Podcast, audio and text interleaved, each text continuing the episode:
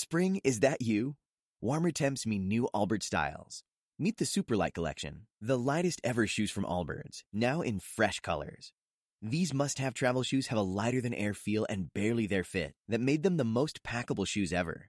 That means more comfort and less baggage. Try the Superlight Tree Runner with a cushy foam midsole and breathable eucalyptus fiber upper. Plus, they're comfy right out of the box.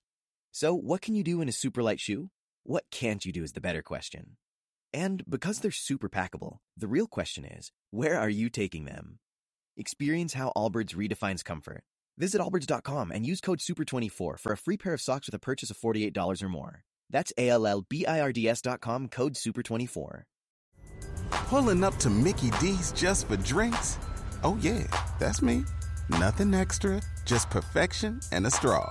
Coming in hot for the coldest cups on the block. Because there are drinks. Then there are drinks from McDonald's. Mix things up with any size lemonade or sweet tea for $1.49. Perfect with our classic fries. Price and participation may vary. Cannot be combined with any other offer. Ba-da-ba-ba-ba. Spring? Is that you? Warmer temps mean new Allbirds styles. Meet the Superlight collection, the lightest ever shoes from Allbirds, now in fresh colors. These must-have travel shoes have a lighter-than-air feel and barely their fit that made them the most packable shoes ever. Plus, they're comfy right out of the box. That means more comfort and less baggage. Experience how Allbirds is redefining comfort. Visit allbirds.com and use code SUPER24 for a free pair of socks with a purchase of $48 or more. That's ALLBIRDS.com, code SUPER24.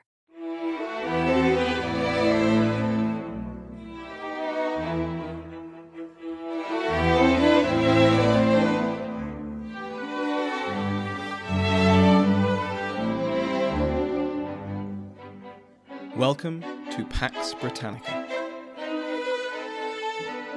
Episode 25. The Spanish Match.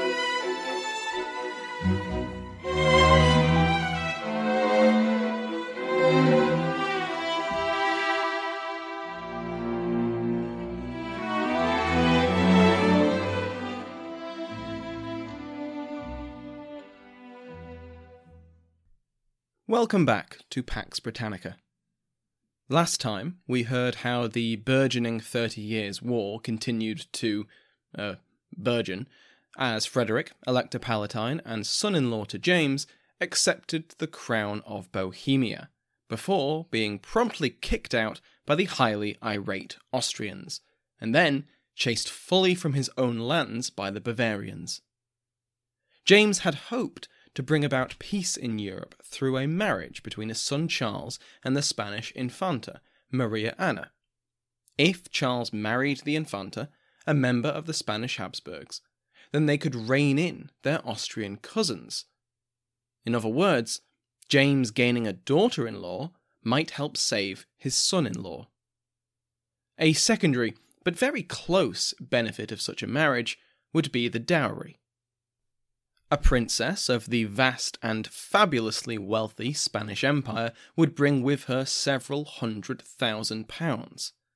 This was just what James's purse desperately needed, because as we also heard last time, despite the best efforts of his courtiers and ministers, James just would not stop spending. The only way to return royal finances to anywhere close to the black would be a significant cash injection, and as we left off last week, the usual way to receive that amount of money, taxation through Parliament, had crashed and burned with the dissolution of the 1621 Parliament. The Parliament had been dissolved because they were treading on ground which James considered both private and a decision for the royal family alone. It was also his last remaining option for both financial solvency and peace in Europe. The Spanish match. This was not a popular decision. If Parliament had been discussing the marriage with unbridled enthusiasm for a Spanish union, I'm sure James wouldn't have been quite so offended. Instead, they were openly critical of the idea, and dismissing the Parliament did not make the policy's unpopularity go away. Instead, without a vehicle to make their displeasure known to the king, public opinion made itself known in other ways. Sermons preached against a union with a Catholic and especially a Spaniard, as did endless printed tracts which attacked not the king, of course, but his evil counsellors who had led him astray. The court, which had never been popular, came under increased attack. The Overbury case once again came to light as a stick to beat over the metaphorical heads of James's court, particularly the Duke of Buckingham. Nevertheless, James insisted on ploughing on ahead with the match, despite its previous failure and its increasingly clear unpopularity in his kingdoms. Sir John Digby, newly made Earl of Bristol, was dispatched to Madrid to act as the king's embassy and continue the negotiations. Bristol was led to believe that the Spanish were now acting in good faith, and that they were equally interested in bringing the conflict over the Palatinate to a peaceful conclusion. After many months of negotiation, Bristol believed he had reached an agreement with Philip IV. A marriage between Prince Charles and Infanta Maria Anna was possible, and that once it was agreed, Spanish troops would join with the English in restoring the electorate to Frederick. Well, that's all right then. The marriage would go ahead, Prince would marry Infanta, peace would be enforced through the union of Protestant and Catholic, and James would get a boatload of cash. The 30 Years' War would be called as such as a kind of joke, made by historians who are a famously hilarious lot, and everything would work out nicely. Of course not. Bristol had been had. The Count de Olivares, who you might remember from our interview with Professor John Eliot, had risen to power on the Spanish Council, and he denied that Bristol had ever received any kind of assurance that either the negotiations would lead anywhere, nor that Spain would act against Austria. It didn't help Bristol's case that, despite Charles's apparent love for the Infanta, the feelings were not reciprocated. She despised Charles as a heretic, as did Olivares, and she would not willingly marry him. Her brother, the king, would not make her, and so Olivares' job was now to let the English down in such a way that wouldn't lead to war. And now we get to introduce Prince Charles as an actor in the narrative for the first time, instead of simply watching from the sidelines and occasionally getting to knight someone. By this point, he was in his 20s, and shared many of the opinions of his father about what a king was and was not allowed to do. And as you might imagine, that first column was much larger than the second. Like his father, he was furious that the Commons thought it proper to discuss his marriage. It was his marriage, and if he wanted to marry a Spanish Catholic, then he would marry a Spanish Catholic. And he did want to, very much so. He had convinced himself that he was in love with the Infanta, and Gondomar surely supported this belief. At one point he wrote to Gondomar and described him as his alcahuete, because he seemed so helpful in trying to bring this marriage agreement together. Professor Croft puts this down to Charles's Spanish being less than fluent. I am even less fluent in Spanish, but Croft describes the term as having the same connotation as pimp. So Charles unknowingly called the Spanish ambassador his pimp. With the start of 1623, frustrated with the lack of progress towards a concrete marriage deal, Charles and Buckingham began planning an act of daring do.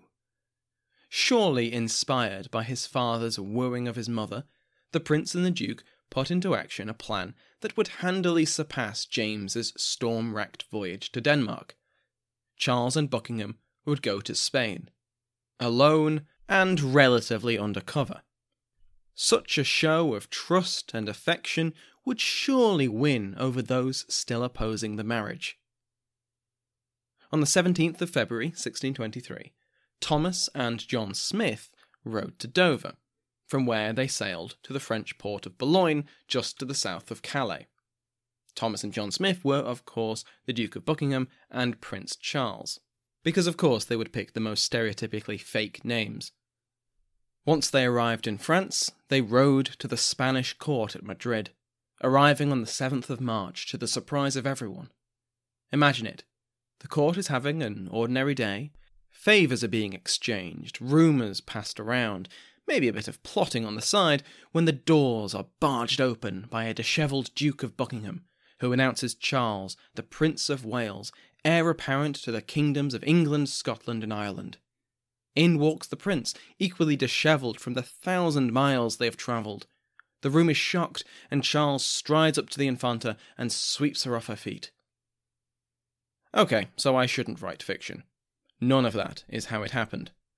Most likely, Charles and Buckingham travelled fairly comfortably, stopping at many of the most prestigious courts on the route, including at Paris, where the duo would meet King Louis and his sister, Henrietta Maria. Remember that name. Upon their arrival at Madrid, they would have been announced by the relevant officials and would have been completely shevelled, thank you very much. Gondomar, now in Spain, was thrilled at their arrival. His reaction would be in the minority. Philip IV, the Count de Olivares, the Infanta herself, hell, even the Earl of Bristol, were much less enthused at the sudden and unexpected arrival of Charles. The official, if secret, policy of the Spanish court was the careful and painless extrication from the marriage negotiations. Now, the proposed groom was there in person. I expect there were a lot of forced smiles during those first few days in Madrid, but they'll have very rapidly stopped trying.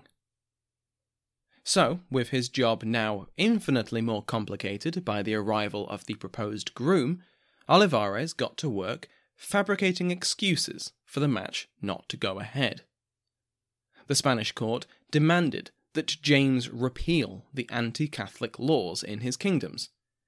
He was already practicing toleration by barely enforcing the laws at all, but that was not enough. He had to repeal them, so the Spanish said, to ensure that the Catholic Infanta, her entourage, and her possible children would be free to worship as they pleased.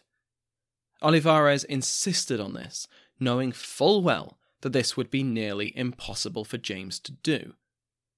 Parliament had been very clear that the persecution of Catholics had to continue, and while James could make use of his royal prerogative, it could lead to serious unrest. On this point, the two sides returned to their stalemate. Spain demanded further toleration. James hummed and hawed to balance Spanish wishes with the opposition of his subjects. This was not Olivares' only weapon. He brought in the big guns. He brought in the Pope.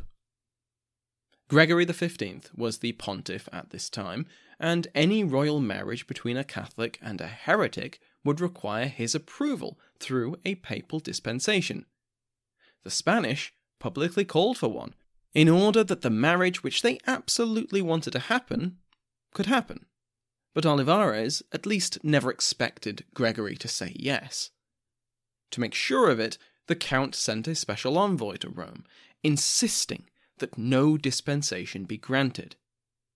This would make the match impossible, and the blame could be laid at the feet of the papal throne. Oh, we'd love to have this marriage, it's the one thing we really want, but that pesky Pope won't let us. Sorry, our hands are tied. So imagine Olivares' surprise and frustration when a message from the papacy arrived, complete with a papal dispensation for the marriage. Gregory was thrilled at the idea. Olivares' secret message had arrived too late, and Gregory jumped at the opportunity. He assumed that such a marriage would have to lead to better treatment for Catholics in the three kingdoms, and may even lead to Charles's own conversion back to Rome. It was even possible that such a marriage would lead to the return of the British Isles to the Catholic fold. Any of these would be fantastic successes for the pontiff. However, once he was made aware that the Spanish didn't actually want a marriage, he played along. That first dispensation wasn't the final dispensation, obviously, and in order to receive the real one, the papacy demanded further concessions, far more than Spain had demanded.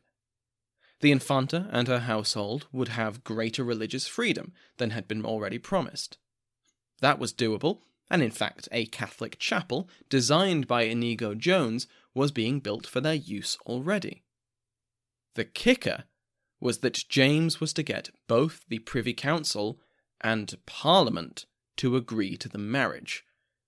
The council had their concerns about the matter, absolutely, but it's hard to imagine there being much resistance from them. Parliament, on the other hand, well, hell would freeze over before the vocally anti-Catholic, anti-Spanish MPs agreed to the royal marriage. And everyone knew this. Parliament had been very vocal about their opposition to the marriage and their desire for war with Spain. Madrid knew it. Rome knew it. It was the perfect obstacle to the proposed marriage. To only add to the pressure, Olivares announced to all that the late king, Philip III, had confessed on his deathbed that he had never intended to allow the marriage. Further, the Count reiterated the fact that Spain would not fight Austria for the English. Charles's surprise visit to Madrid had achieved little. On a personal level, the Infanta was now firmly convinced that she despised Charles, not just for his heresy anymore, but personally. The feeling was rapidly becoming mutual. While Charles and Buckingham had been in Spain, James had been in constant contact. Bedridden, he had little else to do anyway, and he wrote to his, quote, sweet boys, regularly, passing on news from the Villiers clan and sending Buckingham's responses back to them. The endless series of obstacles to the marriage made its prospects clear even to the king. He wrote that, quote, if my baby's credit in Spain mend not these things, I will bid farewell to peace in Christendom. James could bid away. In March 1623, the same month that Charles had arrived in Madrid, news arrived that the electorate had been formally revoked from Frederick and granted to the loyal Catholic Duke of Bavaria, Maximilian. This was a further strike against the Palatine, and further fanned the flames of opinion that now it was the Austrians going too far. With war looking increasingly likely between England and the Austrian Habsburgs, there was one highly concerning factor. Charles, the king's son and heir, was in the court of their Spanish cousins. As the chances of a marriage betrothal became mere fantasy, the chance that the Spaniards would stay out of the war also evaporated. James needed to get his heir and his favourite, the two men the king loved the most in the world, out of Spain. To do this, he agreed to everything. James and the Privy Council swore an oath in front of Coloma, the new Spanish ambassador, to meet the terms of the contract which Charles and Philip IV had signed. This included secret terms which promised the revocation of anti-Catholic laws within 3 years, and the forgiveness of £36,000 worth of debt owed to the crown by recusants. In August, Charles and James accepted that the Infanta would not go back with Charles right now, but perhaps she would join him later, once the negotiations were complete. By this point, both sides were coming to terms with the fact that this was all a sham. Charles and Buckingham left Spain, and in October 1623 they arrived back in England, landing at Portsmouth. They were greeted by cheering crowds, parties in the streets, the ringing of church bells, and displays of fireworks. This jubilation was not just for the return of the prince, but because he had returned without a Spanish wife at his side. While negotiations would continue, the only person still holding on to the prospect of a marriage was James. Charles and George's excellent adventure had left both convinced that the Spaniards had been playing them all along, based on their experiences in Madrid.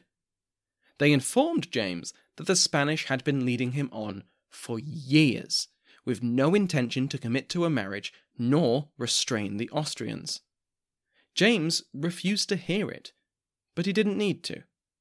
Prince and Duke were now an unassailable partnership, forged in the months of close proximity and foreign adventure. While James refused to cut off negotiations, those at court who answered first to Villiers or to the prince ignored and sidelined the Spanish representatives. Considering their combined influence, this shut them out of nearly all opportunities to meet with the king or influence policy. Worse for the Spanish, the Duke and the Prince began to actively work against them, openly calling for war with both Spain and Austria. They had only to point to the endless victories of the Austrians on the continent as they rolled through the Palatinate. England had to respond, they argued, and a parliament was needed to pay for it. During this period, James, in his frustration, initially described all those calling for another parliament as traitors, which is a bit much when one of those was his son. His experience of the last one had been so poor that it took 2 months for Charles and Buckingham to convince him of its necessity. All the while, the crown's debts continued to rise. James finally relented in December 1623, putting out the summons for a parliament to meet in February 1624. James had condemned and dissolved the 1621 Parliament for discussing the royal marriage, but his subjects were already discussing it, and as their representatives, the Commons considered it their duty to discuss it also. In trying to silence their criticism, James had shown his kingdoms just how out of step he was with them. The summons were followed by a wave of anti-Catholic, anti-Spanish sentiment in every feasible arena, particularly in print. English print culture was exploding over the marriage controversy. It was being discussed and debated in every pub, every churchyard, every market, and those with access to a print shop made their views available more widely through pamphlets and circulars. Pamphlets such as the Vox Coeli, which described a heavenly conference of deceased royals, Henry VIII and his 3 crowned children, as well as Anne of Denmark and her son Henry. At this conference, all of them voted against a Spanish marriage, with the exception of Mary. She was a Catholic and the wife of a Spanish king. Hardly the most subtle of metaphors, but popular nonetheless. Both Charles and Buckingham were praised in a multitude of publications for both discovering the deception of the Spaniards and for leading the charge for war. This week's episode was a slightly shorter one because I've been travelling a lot recently.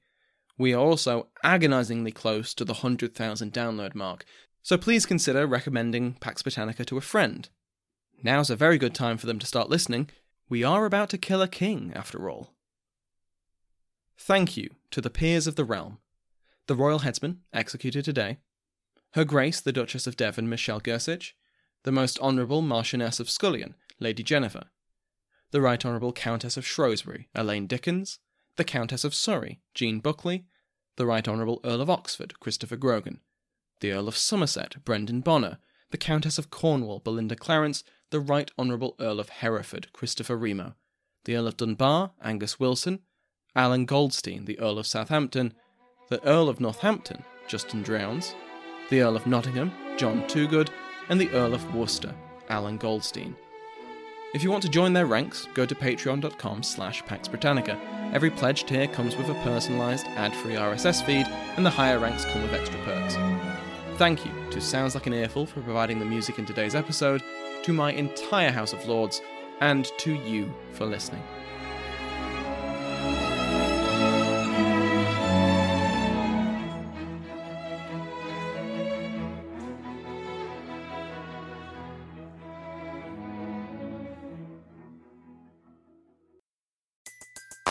Everybody in your crew identifies as either Big Mac Burger, McNuggets, or McCrispy Sandwich.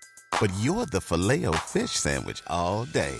That crispy fish, that savory tartar sauce, that melty cheese, that pillowy bun. Yeah, you get it.